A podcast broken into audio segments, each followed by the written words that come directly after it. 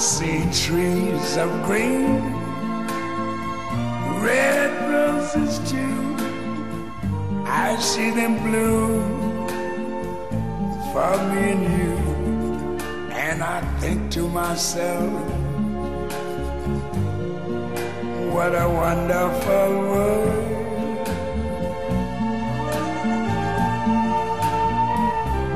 Mamma, io non ci credo. Non ci credo. Non ci credo.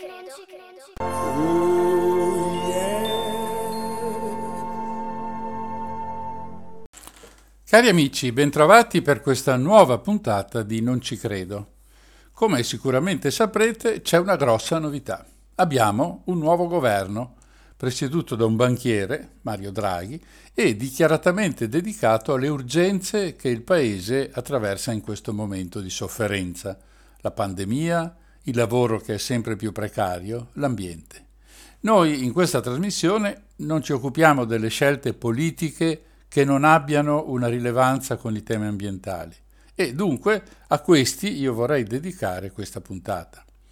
Faccio una premessa che considero fondamentale.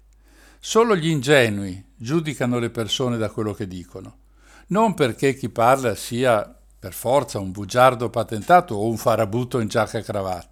Capita a volte che le buone intenzioni vengano castrate da situazioni contingenti. Nel caso in questione da una cozzaglia di sostenitori di questo governo che, a metterli tutti assieme in un bar, siamo certi che si scatenerebbe l'ira di Dio. Dunque, fino a che non vedremo le proposte in attuazione, manterremo un atteggiamento guardingo come del resto abbiamo sempre fatto. Certo è che la scelta dei ministri che ci interessano più da vicino non è stata banale. Tanto per cominciare sono due personaggi che sono già intervenuti in questa trasmissione attraverso i loro scritti su Green and Blue, la sezione dei giornali di Jedi, come Repubblica o La Stampa, dedicata alle novità nel campo dell'ecologia. Anche la scelta di inserire nel classico nome Ministero dell'Ambiente, della tutela della terra e del mare, di inserire in questo nome lungo una delega chiamata transizione ecologica, è convincente, perché di questo si tratta, come chi segue questa trasmissione avrà ascoltato dal sottoscritto ormai centinaia di volte. L'obiettivo infatti è proprio quello di modificare le strutture portanti dell'economia e della produzione, di farlo secondo criteri moderni e ormai affermati in molti altri paesi europei e in alcuni stati americani. Riduzione delle emissioni serra, aumento del recupero di materiali obsoleti, se proprio volete potete continuare a chiamarli rifiuti, incremento consistente della quota di energie rinnovabili sul pacchetto complessivo del Paese. Non c'è niente di diverso in questo obiettivo da quello che è stato espresso dal Green New Deal dell'Unione Europea, voluto fortemente dal presidente in carica Ursula von der Leyen. Queste però sono considerazioni mie personali. Il ministro che si occuperà della transizione ecologica è Roberto Cingolani, che la settimana scorsa, appena eletto, ha pubblicato un addio nella rubrica Blue and Green, fatto ovvi- ovviamente molto corretto, perché un ministro non può certo essere il censore di se stesso. Quello che segue è il suo pensiero su cosa si dovrà fare per rendere il Paese sostenibile a lungo termine. Tutte le idee che esporrò sono sue, anche se, devo dire, nella maggior parte dei casi sono perfettamente condivise da chi vi sta parlando. In ogni caso mi sono permesso di leggere le note del ministro e spesso di interpretarle e di commentarle secondo la mia opinione. Avremo così modo di capire cosa possiamo aspettarci nei prossimi mesi dal Ministero dell'Ambiente. Facciamo una breve pausa e poi cominciamo. We try to love and love it. We try to love and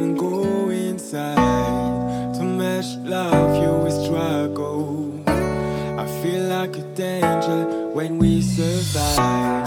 We can hold on the night.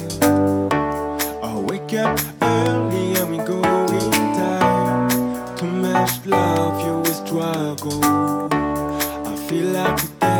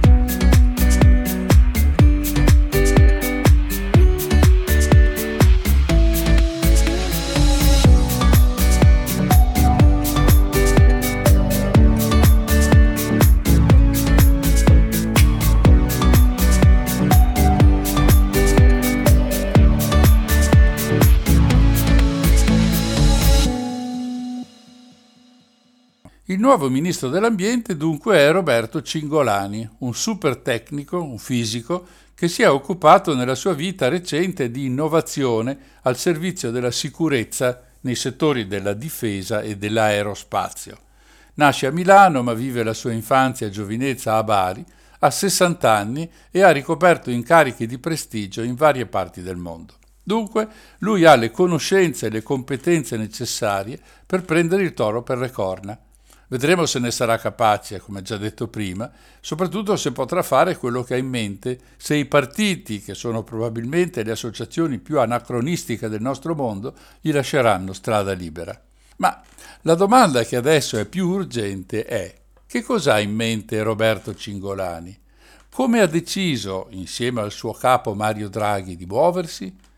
Cerchiamo di scoprirlo dalle sue dichiarazioni, espulciando anche su articoli non vecchi di qualche giorno, di qualche settimana fa, apparsi però in tempi non sospetti sulla stampa e segnatamente su Green and Blue ben prima della sua nomina a ministro. Vorrei ribadire un concetto importante. Greenpeace ha scritto recentemente che Cingolani aveva espresso dei dubbi sulle energie rinnovabili facendo uno spot a favore del gas come carburante meno inquinante di tutti. A me non sembra che sia il caso di drammatizzare. Quello che è certo è che non abbiamo di fronte un ambientalista tutto tondo, ma un personaggio che confida molto nella tecnologia per risolvere i problemi ambientali del paese. Per questo non c'è proprio da stupirsi se da qui parte anche il suo progetto politico. Ma andiamo con ordine e vediamo qual è il suo piano punto per punto. Primo, lo sviluppo della tecnologia. Come anticipato, Cingolani è un tecnico molto legato alla tecnologia e quindi da qui si deve partire. La premessa è che l'umanità, fin dalla nascita dei primi ominidi, è avanzata quando è riuscita a regalarsi strumenti tecnologici. Si va dalla prima raschiatura delle pietre per ottenere armi e i primi utensili, fino alla nascita dell'aritmetica per gestire i processi e dell'astronomia per controllare i viaggi e dunque i commerci. Il grande salto, come sappiamo, avviene circa tre secoli fa, quando sul finire del XVIII secolo in Inghilterra assistiamo alla più grande rivoluzione industriale, la prima di una serie, che di fatto sostituisce il lavoro manuale con quello meccanizzato grazie alle macchine a vapore, basate sull'idea originaria di Newcomen, sviluppata in senso produttivo da James Watt. Questa diventa il motore, è proprio il caso di dirlo, di un cambiamento epocale. Basta pensare a tutto il settore tessile da cui partono le prime applicazioni, fino alla realizzazione di treni a vapore che riducono drasticamente i tempi di percorrenza e di conseguenza facilitano lo scambio di merci e quindi il commercio. Altre grandi rivoluzioni seguiranno legate alla nascita dell'energia elettrica, poi dell'elettronica e dell'informatica, all'interno delle quali oggi noi stiamo vivendo. Che sia stato un bene o un male non dipende certo dalle trasformazioni ottenute, ma solo dall'uso che di esse è stato fatto o può essere stato fatto. Quando qualcuno si lamenta delle medicine che prendiamo e che, uso una loro espressione, certo bene non ci fanno, ricordo che la vita media degli esseri viventi è cresciuta moltissimo. Secondo un recente studio pubblicato sul Sole 24 ore, negli ultimi 60 anni abbiamo guadagnato alla nascita un'aspettativa di vita di quasi 15 anni. Difficilmente sarebbe stato possibile senza l'uso dei medicinali. Certamente ci sono anche altri fattori che possiamo racchiudere nel termine qualità della vita, la quale tuttavia non è certo migliorata, anzi è decisamente peggiorata a causa di stress, cibo non più genuino, inquinamento dell'ambiente e così via. Dunque, tornando al nostro discorso, la tecnologia è neutra. È l'uomo, usandola, che la fa diventare uno strumento utile o dannoso per la nostra sopravvivenza. Detto questo, c'è un altro aspetto del discorso di Cingolani che vale la pena di sottolineare. Lui dice che l'incremento demografico elevatissimo gioca un ruolo importante nello sviluppo tecnologico. Se nel 1960 la popolazione mondiale era di 3 miliardi, due volte e mezzo meno di oggi, vuol dire che in questi sei decenni il numero di cervelli pensanti è cresciuto moltissimo e con essi anche la possibilità di trovare soluzioni, avanzare ipotesi, fare scoperte importanti. Oggi poi alla biologia straordinaria del cervello umano, capace di un numero esagerato di singole operazioni ogni secondo, si aggiungono gli aiuti che arrivano dalla cibernetica e dai supercomputer. Alla biologia si è insomma affiancata l'intelligenza artificiale. Questo può piacere o non piacere, ma questa è la strada su cui camminiamo e tornare indietro non si può. Invito chi ritiene questo connubio qualcosa di negativo a riflettere sul modo di pensare di chi in questo nuovo mondo è nato. I ragazzi di oggi non possono fare a meno di questa tecnologia, perché è il loro linguaggio, la loro abitudine, la loro vita, e un domani ci saranno solo loro a gestire questo pianeta. Fatevene una ragione perché le cose non possono che stare così.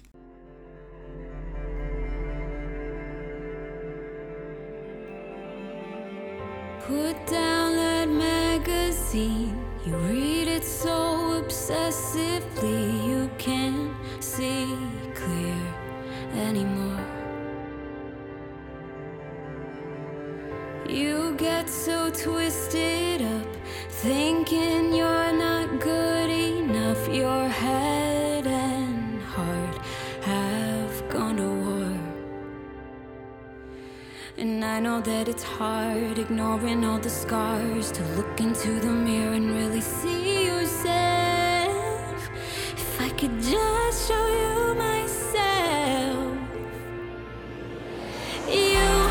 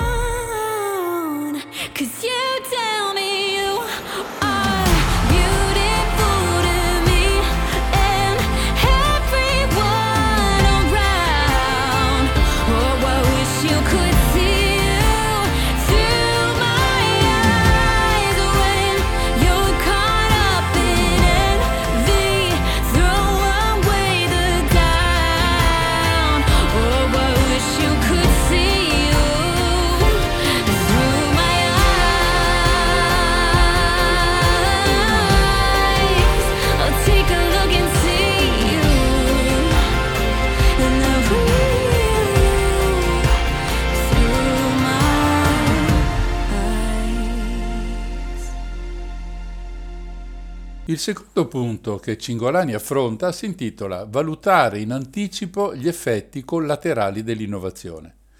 Il discorso adesso entra più direttamente nelle questioni ambientali. Riassumendo quanto detto finora, dalla rivoluzione industriale del XVIII secolo in poi, il progresso tecnologico è stato esplosivo perché è avvenuto in tempi decisamente più brevi dei soliti sviluppi naturali del nostro pianeta va osservato che anche gli altri animali si sono evoluti. Alcuni hanno modificato anche il loro habitat, pensate ai castori, tanto per dirne una, adattandosi alle novità che venivano loro incontro. Lo hanno fatto per indole naturali, come il buon Charles Darwin ci ha insegnato, impiegando tutto il tempo che serviva, senza fretta, e non essendo però mai protagonisti di essere loro a decidere di cambiare la situazione, dunque l'ambiente, cosa che invece ha fatto l'Homo sapiens. Dunque il progresso. Uso questo termine con il suo significato letterale, cioè come participio del verbo progredire, senza assegnargli alcun significato positivo o negativo, altrimenti non la finiremo mai di discutere e questa trasmissione dovrebbe durare molte ore. Il progresso dell'uomo è dunque stato esplosivo. La popolazione è cresciuta, lo sviluppo dell'industria ha portato allo sfruttamento di una quantità crescente e alla fine mostruosa di risorse naturali. L'uomo ha avuto e ha ancora lo stesso atteggiamento di un virus. Si espande in una certa zona, consuma tutte le risorse disponibili, trasformandole in rifiuti non più utilizzabili o perlomeno ritenuti tali, e poi si sposta in un'altra zona per cominciare da capo. Ogni angolo del pianeta è stato colonizzato in questo senso, gridando il suo più grande successo, quello di essere riuscito a dominare il mondo. Questo successo, tuttavia, ha prodotto tre debiti del progresso che oggi pesano come macigni sulle future prospettive di sopravvivenza dell'Homo sapiens e rischiano di schiacciarlo. Come sempre, a pagare il conto non saranno quelli che hanno prodotto il guaio, che moriranno prima di vedere naufragare il pianeta, lo faranno le cosiddette generazioni future, che spesso è un termine usato come qualcosa di astratto, ma si tratta dei ragazzi e delle ragazze che oggi si affacciano con molta preoccupazione alla vita. Quali sono allora questi tre debiti? Il primo debito è di natura economica. Il fatto che la popolazione mondiale sia diventata sempre più numerosa e abbia conquistato sempre più anni di vita il che è naturalmente recepito come un fatto molto positivo, ha contemporaneamente provocato un disastro nelle finanze degli Stati. Se a questo aggiungiamo la riduzione a valori minimi, almeno nei paesi ricchi, della mortalità infantile, ci rendiamo conto che tutto questo ha prodotto un aumento dei costi per sostenere i sistemi pensionistici e sanitari. Aggiungete anche il fatto che la crescente automazione di molti processi riduce inevitabilmente la forza lavoro e avremo un quadro non proprio allettante in cui si fa fatica a trovare una soluzione socialmente condivisa su come ridistribuire i benefici del progresso tecnologico. Insomma, l'allungamento della vita è diventato una fonte di instabilità economica. Il secondo debito è quello ambientale, di cui qui a Non ci credo ho parlato un milione di volte.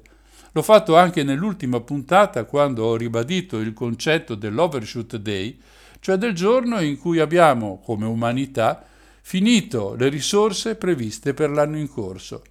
Quella data dovrebbe cadere al massimo il 31 dicembre, ma negli anni ha sempre anticipato fino ad arrivare nel 2019 del mese di luglio, poco oltre metà anno.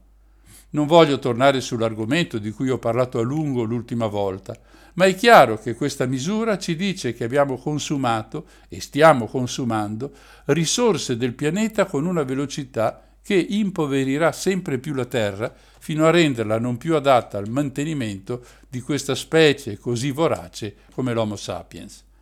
Per chi non avesse seguito la scorsa puntata, ribadisco che non consideriamo il 2020 per le evidenti riduzioni di produzione legate alla pandemia. E comunque l'Overshoot Day del 2020 è caduto il 22 agosto. Dunque la nostra società colpevolmente consumatrice non sa badare a se stessa, come una famiglia che spende più soldi di quelli che entrano. A lungo andare andrà in bancarotta, certo la famiglia, ma anche la società. Il terzo debito è più recente e cominciamo a rendercene conto solo adesso. È il debito cognitivo ed è legato alla quantità mostruosa di informazioni che ogni giorno la nostra mente è costretta ad analizzare. Ci sono i mezzi di comunicazione, per così dire, tradizionali, come le televisioni, la radio, ma poi c'è Internet, che ha permesso l'esplosione di centri di distribuzione di una quantità impressionante di dati. Ci sono le mail che ci arrivano, i messaggi sul cellulare, le notizie che viaggiano sui cosiddetti social, che nessuno è in grado di valutare senza una ricerca adeguata. E siccome la cultura nel mondo, anche nel nostro paese, è di livello medio bassissimo, non è difficile far passare per buona una notizia qualsiasi, anche quelle più incredibili, e soprattutto quelle completamente prive di ogni supporto probatorio. A questo riguardo vorrei aggiungere di mio una considerazione che riguarda i negazionisti, ma non solo loro. Provate a parlare con un sostenitore della presenza di UFO, intesi nel senso meno colto del termine, cioè di apparecchi extraterrestri, e vi sentirete dire che le cose stanno così e che sei tu a dover dimostrare che non sono vere. Questo modo di ragionare è l'assoluta antitesi di ogni discorso scientifico. Se fai un'affermazione, sei tu che devi dimostrarla vera, adducendo prove ripetibili e verificabili. A voi risulta che questo sia accaduto qualche volta? Per questo, quando io affermo che nelle fogne di Padova ho visto girare 15 alligatori, non posso lasciarvi con il compito di dimostrare che non è vero. Bastava fotografarli o prenderne uno per il copino e portarlo in piazza. Ora, questi tre debiti sono molto preoccupanti perché, a lungo andare, possono incidere pesantemente sulla sopravvivenza della razza umana sul pianeta. Che cosa fare allora? Cingolani lancia un avvertimento che mi sento di sottoscrivere. Come detto questa sera, ci siamo affidati alla tecnologia sempre più sofisticata per risolvere i nostri problemi. Quello che dovremmo fare e che si sarebbe dovuto fare già in passato, è valutare bene le conseguenze a medio e lungo termine delle nostre scelte, i danni che l'implementazione di una certa tecnologia può portare. Questa operazione si chiama in termini tecnici risk assessment, che poi non è altro che quello che noi chiamiamo la valutazione di rischio. Quando si progetta un intervento, i costi legati ai rischi vanno inclusi nei calcoli e questo permette di sbagliare di meno. C'è una considerazione che Cingolani fa, con mia grande soddisfazione, quando ricorda che il PIL, il prodotto interno lordo, diventato purtroppo l'unica unità di misura per capire come sta andando l'economia del paese, non incorpora per niente i danni indiretti che possono essere causati dalla crescita industriale o dalle nuove tecnologie digitali. Far crescere il PIL senza tener conto di questi aspetti è semplicemente criminale, perché in questo modo avremo un pianeta sempre più povero e costringeremo chi verrà dopo di noi a fare i conti con la nostra superbia e i nostri errori. Prendiamo adesso un altro esempio. Credo tutti noi sappiamo che l'uso dei carburanti fossili è uno dei maggiori imputati per un sacco di guai, l'aumento indiscriminato dell'effetto serra, la produzione di polveri sottili attraverso i motori a combustione, l'inquinamento dell'aria e delle acque e così via. Una delle soluzioni proposte è quella di elettrificare i processi, compresi quelli che spingono i veicoli. Oggi esistono un sacco di questi veicoli, la bicicletta elettrica, il motorino elettrico, perfino il monopattino, per non parlare dei treni e degli autobus. Anche le automobili stanno virando in questa direzione, verso l'elettrico. Noi lo riscontriamo semplicemente guardando la pubblicità che sottolinea oggi e sempre più frequentemente la capacità di un'automobile di percorrere tot chilometri senza doversi fermare ad una ricarica. So, uno dice questa automobile elettrica può percorrere 500 chilometri senza dover fare una ricarica oppure il fatto di poter decidere come far funzionare il motore nel caso delle macchine ibride. Il mondo dell'auto, insomma, sta cambiando, sta cambiando radicalmente. Il neo ministro dell'ambiente mette qualche puntino sulle i di questo affare. Ecco cosa dice. Un paio di mesi fa il capo della Toyota, Akira Toyoda, ha fatto presente che anche le auto elettriche presentano costi sociali e ambientali al momento difficilmente sostenibili e che anche una buona tecnologia come questa delle auto elettriche deve essere usata con intelligenza. Il litio e il cobalto, che vengono usati nella costruzione delle batterie, sono sia difficili da trovare che da smaltire. Se oggi dovessimo convertire tutte le auto in circolazione con mezzi elettrici, non potremo farlo perché non avremo abbastanza litio e cobalto e perché non basterebbe la produzione mondiale di energia elettrica per garantire le ricariche. Ora attenzione, questo non significa che è tutto sbagliato e tutto da rifare come sosteneva il buon Bartali. Significa però che anche questa tecnologia ha bisogno di tempo per essere metabolizzata e sviluppata in modo appropriato, anche per le infrastrutture che si rendono necessarie.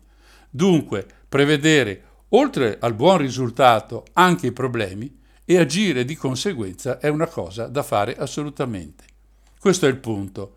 Non possiamo inseguire chimere pensando di poter attuare subito una rivoluzione a 360 gradi. Occorre lavorare sulle capacità dell'uomo di prevenzione altrimenti la sostenibilità che creeremo sarà di breve durata e noi abbiamo bisogno al contrario di una sostenibilità di lungo periodo, anzi di un periodo lunghissimo.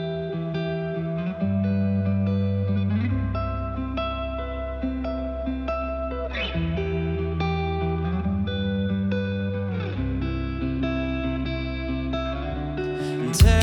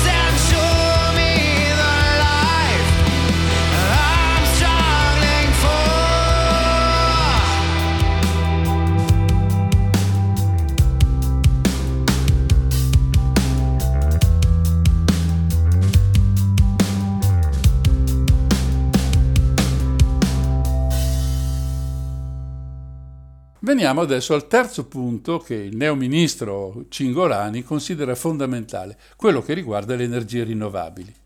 Non credo sia il caso di ripercorrere la storia di come l'uomo ha creato e usato l'energia da quando ha scoperto che il fuoco poteva scaldarlo e nutrirlo meglio, fino a quando qualcuno ha rotto un nucleo d'uranio estraendo grandi quantità di energia.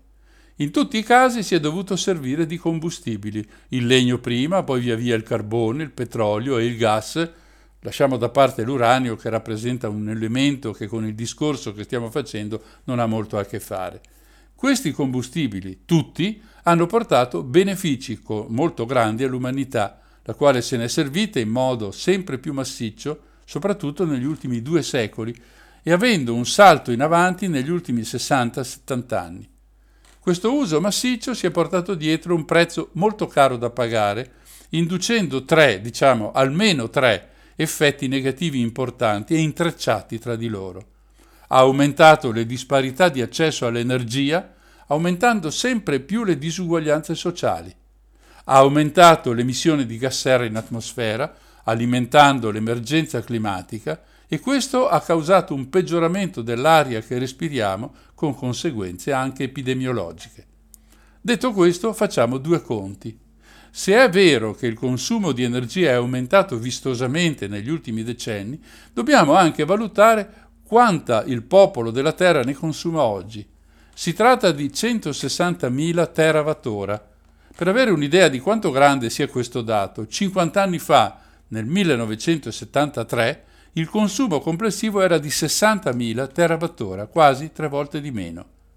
Ma la cosa più avvilente è che l'84% di questa energia viene prodotta con combustibili fossili tradizionali. Solo l'11% deriva da fonti rinnovabili e il 4% dal nucleare. Apro una parentesi. Anche il combustibile nucleare è fossile, nel senso che viene scavato in miniera ed è quindi ad esaurimento. Credo che il ministro lo scorbori perché nel processo di produzione di energia non emette gas serra in atmosfera, anche se le controindicazioni per questo modo di produrre energia certo non mancano. La storia dell'uomo è ovviamente legata allo sviluppo della società.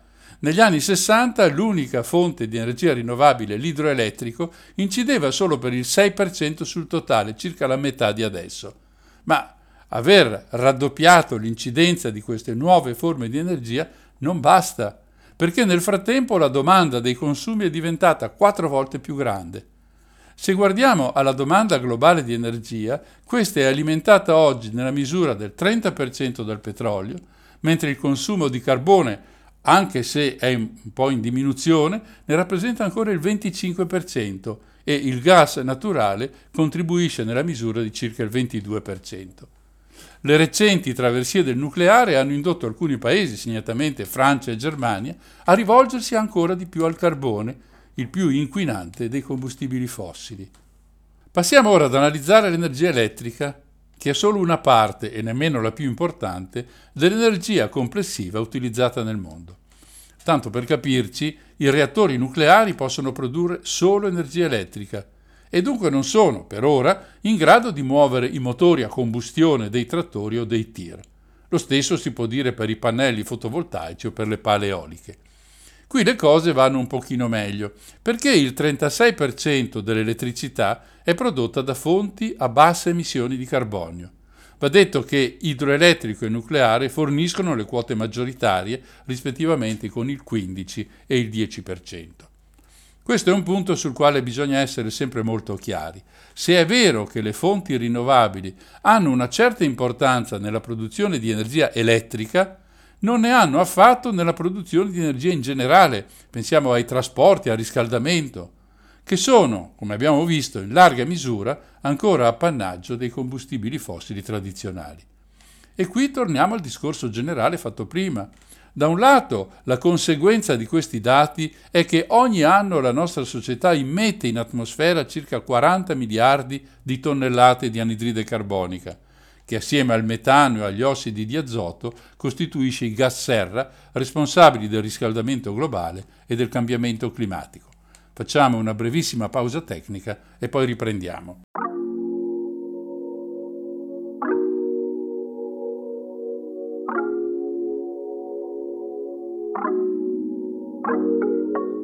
From top to bottom. I've been reminiscing, the feeling been a problem. Cutting corners to what was real and what was off of. Doing favors while I didn't give enough of. You too good for me, feel me. Took advantage, never gave you what you wanted from me. Blowing your back out on the counter was all for me. Held me down, played you wild, said I was a funny Bugs Bunny, goofy nigga. How many bitches think I'm tripping? I just be living, yeah. Niggas just want the money to show off on the ground. You keep it a hundred on precision, goddamn. Got your baby girl with me, but she don't even love me like that. That's what they all say. That's what they all say. That's what they all say. That's what they all say. They wanna a Lambo and a star in the bedroom. They wanna say who they are when they come through. That's what they all say. That's what they all say. Yeah, you be talking about how you treat her, how I'm the next one. Intentions weren't with it, but it wasn't my decision. Often telling her you ain't the one that she want. All she want is the one that'll put her ass up. Yeah, turn the melodyne on, the shit be up. Put the vocal chain up, let me sing a song. Yeah, I got the bass up, niggas sing along. Hear me when she turn the playlist on. I be keeping it a stack all up to the ceiling. Double doors with the VVS, a Hollywood prison. I be tryna tell her the fame and the game is a shame. Couple bottles on the table, yeah. Lack of patience on my brain. Girl, nothing was the same. But girl, what qualities was I looking for before you settling for? Better for you than the boy. That's what they all say. That's what they all say. That's what they all say. That's what they all say. They want a Lambo and a star in the bedroom. They wanna say who they are when they come through. That's what they all say. That's what they all say. Yeah. That's what they all say. That's what they all say. That's what they all say. That's what they all say. They want a Lambo and a star in the bedroom. They wanna say who they are when they come through. That's what they all say. That's what they all say. Yeah.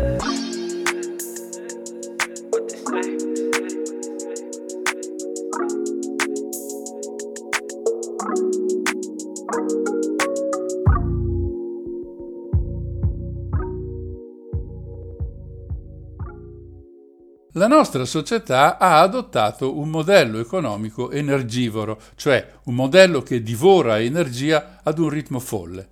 Ovviamente non lo fa nello stesso modo ovunque e questo è alla base delle disparità tra nazioni. Non tutte infatti sono attrezzate né economicamente né culturalmente per affidarsi in misura consistente alle energie rinnovabili.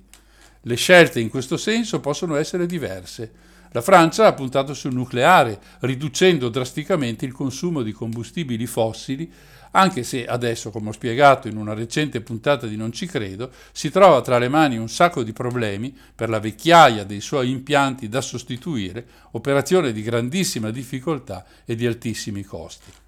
Le democrazie scandinave, viceversa, hanno puntato negli ultimi decenni sulle energie rinnovabili, tanto che quasi il 70% del loro fabbisogno è soddisfatto in questo modo. Se considerate che quelle società puntano molto sulla sostenibilità e sull'economia circolare, avrete il quadro completo della loro invidiabile situazione. Altri casi particolari li troviamo per esempio in Canada, dove sono disponibili grandi risorse idriche per la produzione di energia. Dall'altra parte della questione abbiamo la Cina, di cui vi ho parlato nell'ultima puntata di questa trasmissione. Qui, nonostante gli sforzi e il grande progetto verde di Xi Jinping, l'energia prodotta da fonti rinnovabili non arriva al 20%. Uno dei punti su cui questa trasmissione ha sempre battuto è il seguente. Considerare separati i singoli problemi legati allo sviluppo della nostra società è un errore grave. Ognuno si lega agli altri, a volte ne è causa e a volte ne è conseguenza. Così le disuguaglianze energetiche non sono solo un problema tecnologico. Il 13% della popolazione, quasi un miliardo di persone, non ha accesso all'elettricità, soprattutto nell'Africa subsahariana e nell'Asia meridionale. Il 40% della popolazione, cioè la mostruosa cifra di 3 miliardi di persone, non riesce ad ottenere combustibile pulito per cucinare o riscaldarsi. In effetti, per produrre grandi quantità di energia serve molta acqua dolce, che peraltro serve anche all'agricoltura e quindi alla sopravvivenza. Cosa scegliere? Non è molto semplice rispondere a questa domanda. Ecco perché la disparità energetica finisce per influenzare tutta la vita delle persone e, in ultima analisi, anche la loro aspettativa di vita. Ma le differenze di consumo energetico non sono solo tra paesi ricchi e poveri. Anche all'interno del cosiddetto Occidente le differenze ci sono, e come se ci sono. Prima però un suggerimento. Se osservate una ricostruzione satellitare della Terra di notte, noterete come Europa, Nord America e Giappone siano immensamente più illuminate di ogni altra zona del pianeta, compresi gli stati emergenti Cina e India. Per farlo potete ad esempio andare sul sito della NASA. Qualche dato per capire meglio. Uno statunitense consuma poco più di 12 MWh all'anno, un europeo e un giapponese la metà, un cinese solo 4,5. Si tratta ovviamente di valori medi. Sembra superfluo dire che questo fa una grande differenza nell'organizzazione della produzione industriale e nella costruzione di infrastrutture. Oggi il problema ambientale che abbiamo di fronte è il cambiamento climatico. La domanda adesso è se questo aspetto è collegato con la disuguaglianza energetica oppure no. Credo sia abbastanza chiaro che è così perché una maggiore produzione nei termini descritti, cioè usando prevalentemente fonti fossili, immette nell'atmosfera quantità molto grandi di gas serra, i quali, come detto, sono il motore dell'emergenza climatica. Ancora un dato che forse può raccontare molte cose. Nel 2020, tenete sempre presente la singolarità di questo anno con la pandemia, per cui la situazione che verrà descritta è meno grave del reale, nel 2020, dicevo, solo negli Stati Uniti, in media, ogni cittadino ha emesso 16 tonnellate di CO2. Qui ritornano nei ragionamenti del ministro Cingolani le stesse identiche osservazioni che molto più modestamente faccio io da anni, e cioè che non possiamo ragionare per aree o nazioni quando parliamo di queste cose. Gli effetti dell'emissione di CO2 come ho spiegato un sacco di volte, portano a quei fenomeni meteorologici estremi, alla siccità, alla desertificazione, alle inondazioni, agli uragani, allo scioglimento dei ghiacci con il conseguente innalzamento dei mari, che certo non coinvolgono solo gli abitanti di New York. Se si tolgono i terremoti, negli ultimi 40 anni gli eventi naturali catastrofici sono aumentati di numero e di intensità progressivamente, portando via la vita di circa 400.000 persone e causando danni pari all'1,6% del PIL del pianeta. Ed è chiaro che i paesi poveri non hanno le stesse capacità dei paesi ricchi di arginare questi danni. Aggiungo solo che l'uso dell'aggettivo naturale che ho utilizzato prima non significa che è colpa della natura, ma che sono eventi che avvengono all'interno della natura. Potrebbe bastare questo, Ma l'analisi del nostro nuovo ministro non finisce qui, c'è un altro punto che lui considera. Tutto questo bordello non fa che peggiorare la qualità dell'aria che noi respiriamo e lo fa in modo pesante. In effetti, sostanze come le particelle carboniose, gli idrofluorocarburi, il metano, legati al nostro modello di produzione, provocano a loro volta l'emissione di sostanze tossiche con gravi conseguenze sociali ed epidemiologiche. Secondo l'Organizzazione Mondiale della Sanità, sono circa 8 milioni le persone che ogni anno vengono uccise dall'inquinamento dell'aria. Circa la metà di queste sono concentrate nelle zone sottosviluppate, dove praticamente non esiste alcun uso di carburanti puliti o poco inquinanti. Le altre sono propriamente vittime della nostra società, le cui cause risalgono all'uso di fertilizzanti, all'urbanizzazione massiccia, alla pessima gestione dei rifiuti. L'ONU ha stimato che ogni anno la perdita di benessere globale in senso strettamente economico, è pari a circa il 6,6% del PIL mondiale, un valore spaventoso. Il ministro Cingolani conclude questa parte dicendo qualcosa di ovvio. Se non si corre subito ai ripari con una transizione verso energie rinnovabili, sarà un disastro. Lo spazio per intervenire è sempre più piccolo e più si aspetta, più drastico sarà il risveglio dell'umanità.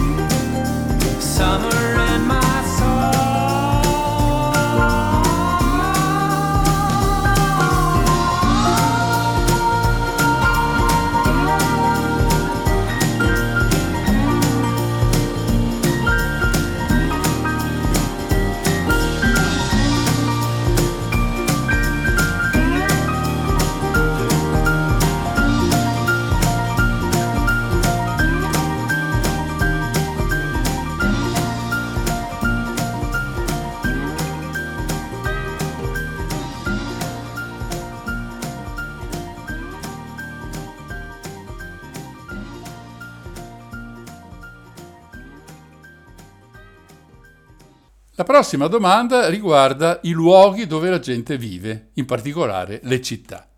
Per cominciare chiediamoci quanti siamo e quanti saranno gli abitanti della Terra nel futuro. Nel 2010 c'erano 6,6 miliardi di persone. Nel 2050 ne sono previsti 9,7 miliardi, quasi 10 miliardi. Per di più la concentrazione di individui sarà massima nelle zone più povere, quelle dove l'industrializzazione non è arrivata o è ancora scarsa. Tutto questo ha a che fare con alcune cause, tra le quali una forte disuguaglianza di genere, con le donne che non lavorano ed esistono solo per soddisfare gli uomini e fare dei figli.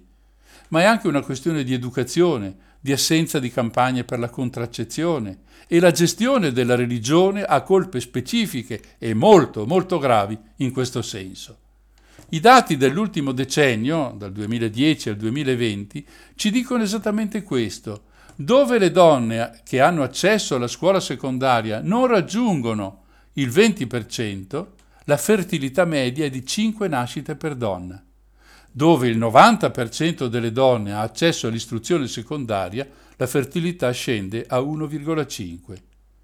Nei paesi avanzati, anche nel nostro, si assiste ad un fenomeno inverso, la stagnazione delle nascite e una popolazione sempre più anziana, con tutto ciò che comporta da un punto di vista dell'assistenza sia sanitaria che economica. Ora, potrà sembrare un discorso molto cinico, ma la presenza più massiccia di bambini e di anziani, cioè di fasce non produttive in senso economico, non fa altro che aumentare il consumo di risorse del pianeta attraverso l'aumento delle politiche sociali e le tecnologie della cura che hanno un forte impatto ambientale. Un altro segnale preoccupante deriva dalla progressiva urbanizzazione, cresciuta progressivamente negli anni. Nel 1970, quindi 50 anni fa, viveva in città circa il 25% delle persone. Oggi siamo al 55%. Nel 2050 si prevede che si arriverà vicino al 70%. Del resto i segnali sono molto molto chiari.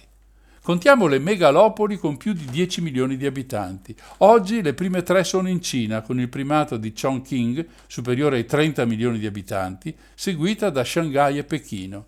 Bene, nel 1990 c'erano 10 di queste megalopoli, con dentro il 7% della popolazione mondiale. Nel 2016 sono diventate 31, con il 15% della popolazione mondiale. Ora, se da un lato l'aggregazione è un fattore positivo perché, tanto per dirne una, favorisce una più rapida diffusione delle conoscenze, dall'altro presenta numerosi problemi legati all'inquinamento da traffico e da riscaldamento, alla produzione dei rifiuti, alla crescente criminalità, all'assenza molto spesso di regole urbanistiche che limitino questi disagi e tutto ciò diventa ovviamente un costo sociale non indifferente. Ancora una volta va sottolineata la grande differenza tra i progetti avanzati di smart cities, cioè di città intelligenti che cercano di limitare l'impatto e di dare regole certe, e, dall'altra parte, la crescita disordinata e caotica, priva di strumenti di pianificazione urbana, per la domanda energetica, le infrastrutture fisiche, la produzione di gas serra, i trasporti, l'utilizzo delle risorse idriche, la gestione dei rifiuti e tutto quell'altro che voi potete immaginare. Lasciatemi sottolineare ancora una volta che se noi pensiamo quanto accade a Treviso, non possiamo renderci conto della situazione. Come detto prima, l'analisi ambientale va fatta globalmente, perché il disboscamento in Brasile o in Indonesia toglie ossigeno a tutti gli abitanti del pianeta e non solo a quelli che vivono là. Per questo è bene sapere che la gestione dei rifiuti nel mondo è pessima. Ci sono 3 miliardi di persone che non hanno accesso ad un programma di raccolta dei rifiuti. 64 milioni di persone vivono vicino alle 50 più grandi discariche del mondo dove vengono bruciati tutti i tipi di rifiuti, producendo gas serra, polveri sottili, microinquinanti organici, sostanze tossiche mortali come la diossina. 42 di queste 50 discariche si trovano a meno di 2 km dagli insediamenti urbani. Dicevo prima delle disuguaglianze all'interno delle grandi città. Ne sono un esempio le baraccopoli che crescono insieme ai centri e accolgono i più poveri, quelli che non hanno accesso a servizi essenziali, con conseguenze più che ovvie sulla loro vita e sul loro destino. Qualcuno potrà dire, ma questo è il progresso. È vero, lo è. Tuttavia, assegnare a questo termine il solo significato positivo è, a mio parere, un errore. L'immagine che Cingolani utilizza mi sembra ben azzeccata. Il progresso, dice, è come un pendolo che oscilla tra benefici e costi che le innovazioni tecnologiche, ma non solo, si portano appresso. Dunque c'è una grande sfida che riguarda la gestione dell'urbanizzazione, altrettanto importante come quella del clima o della pandemia, perché da essa può uscire una strategia vincente o un disastro totale che non si vede nemmeno nei film catastrofici sulle ere postmoderne.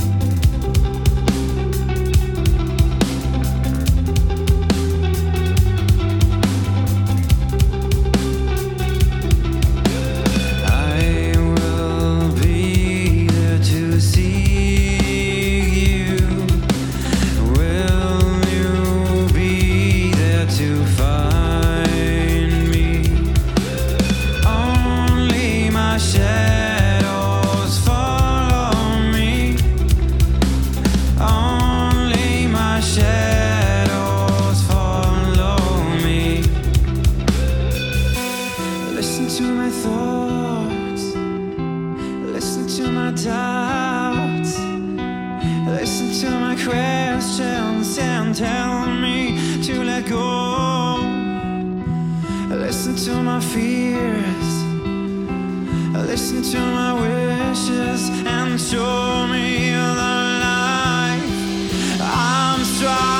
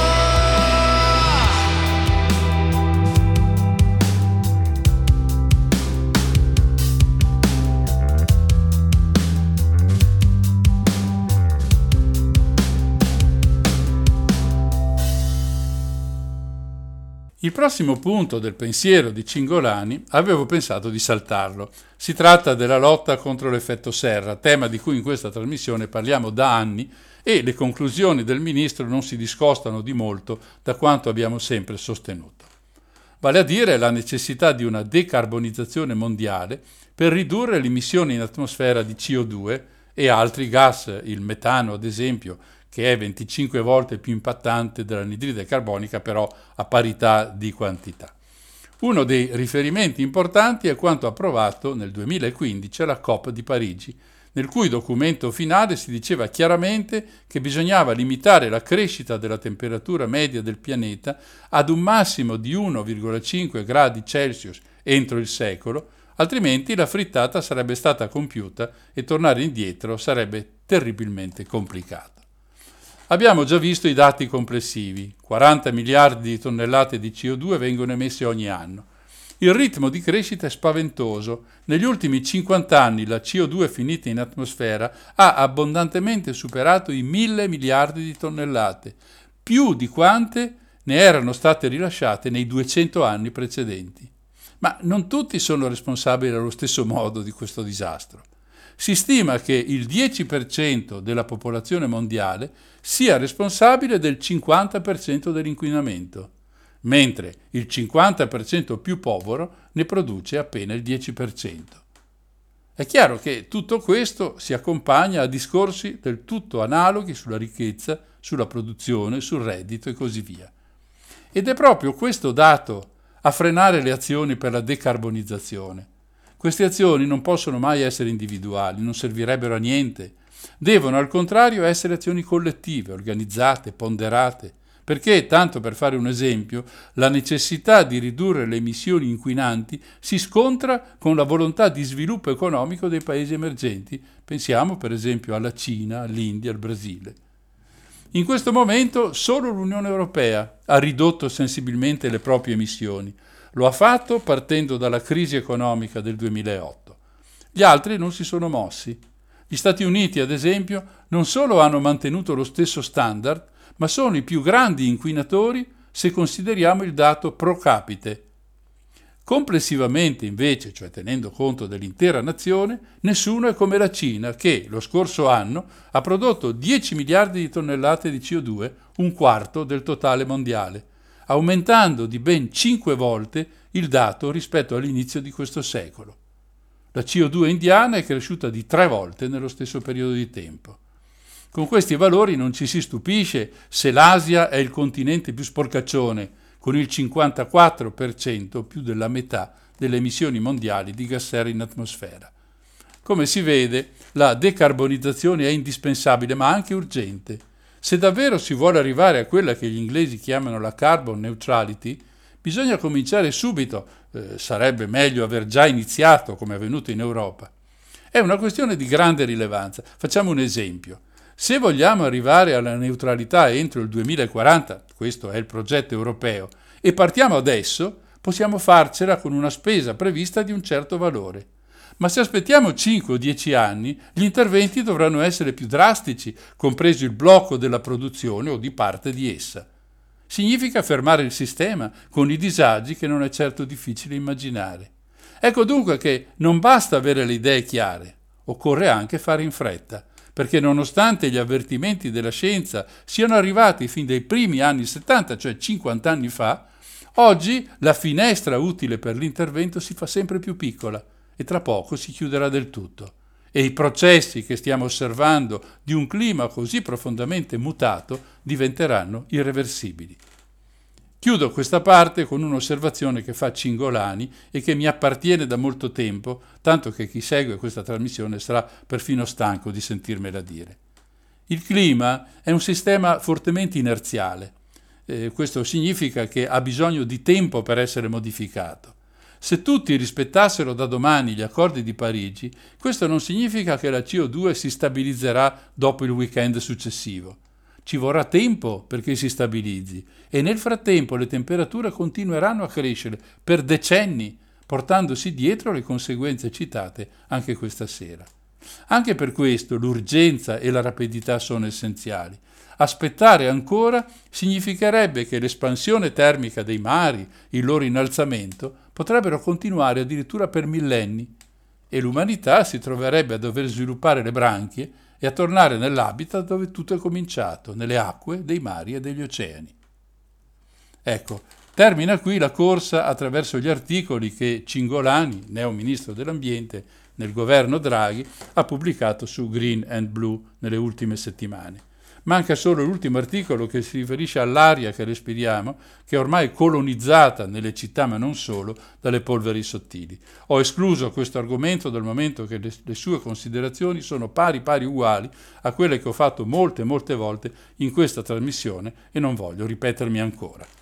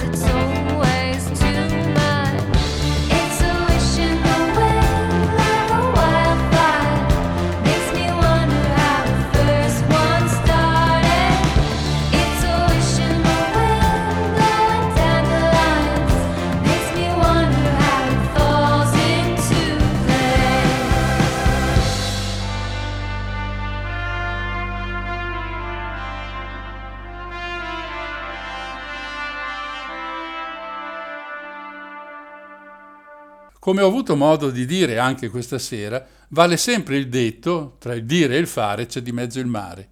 Quella che ho esposto è semplicemente una dichiarazione di intenti del nuovo ministro per l'ambiente italiano. Quello che andrà valutato non sono tanto gli obiettivi fissati, quanto i metodi che verranno scelti per raggiungerli, perché le cose si possono fare in modi diversi e non tutti sono ugualmente positivi per la popolazione. Purtroppo questo governo è una cozzaglia di partiti che sull'ambiente, ma non solo, ha idee completamente diverse. Voglio dire che un conto è se Cingolani si circonderà di collaboratori provenienti dalla Lega o dai renziani, tra i quali non vedo molta differenza dal punto di vista della gestione ambientale, altro se si affiderà al Movimento 5 Stelle e altro ancora se farà leva sul Partito Democratico. Già da queste scelte potremo capire qualcosa. Non ci resta che aspettare e vedere come l'agenda del ministro verrà compilata e quali saranno i primi passi che riuscirà a fare. L'altro ministro cui ho accennato all'inizio è Enrico Giovannini, che ha avuto l'incarico per le infrastrutture e i trasporti. Anche questo è un ministero che con l'ambiente ha a che fare. In dicembre ho ospitato un articolo di Giovannini molto interessante intitolato Non di solo pile fatto il benessere, frase nella quale questa trasmissione si riconosce completamente. Non ci resta che aspettare dunque. Noi ci ascoltiamo un brano musicale e poi ci salutiamo.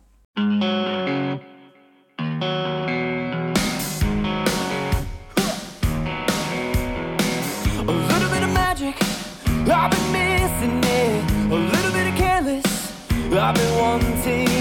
A little bit of free, let my hips swing. And just do me.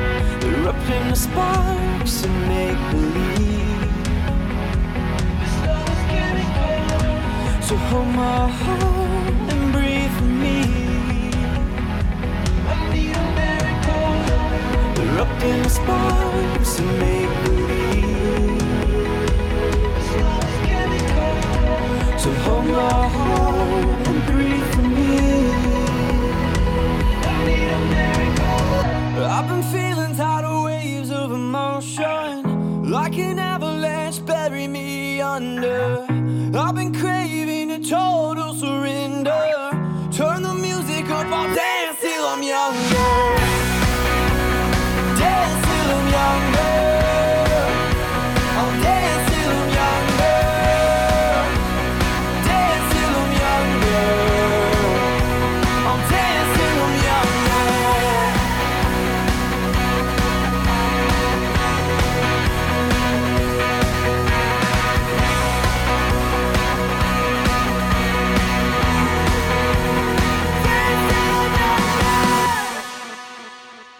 E questo è tutto per questa puntata di Non ci credo. È un po' più corta del solito, per cui vi lascerò con un po' di musica dopo questi saluti.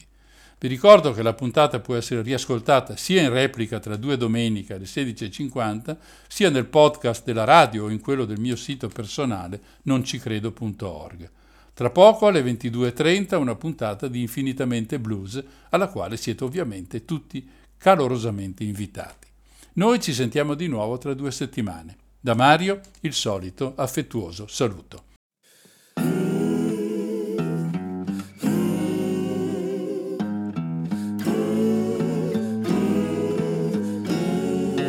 One more time, one more time, say.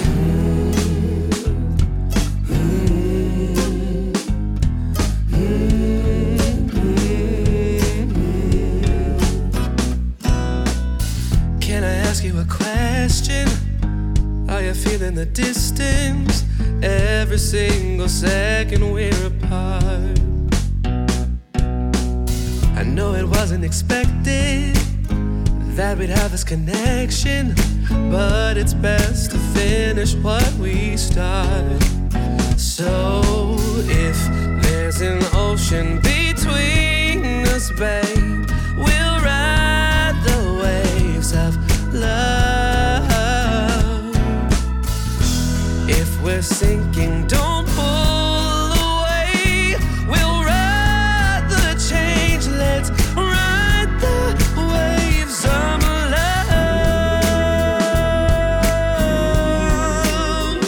We'll ride the change, let's ride the waves. It's like we're swimming in feelings, and my tide isn't shifting. Through the storms, we're dancing in the eye. And every moment is heaven. Now you got me selecting. Oh, your love goes farther than the miles. So if there's an ocean between.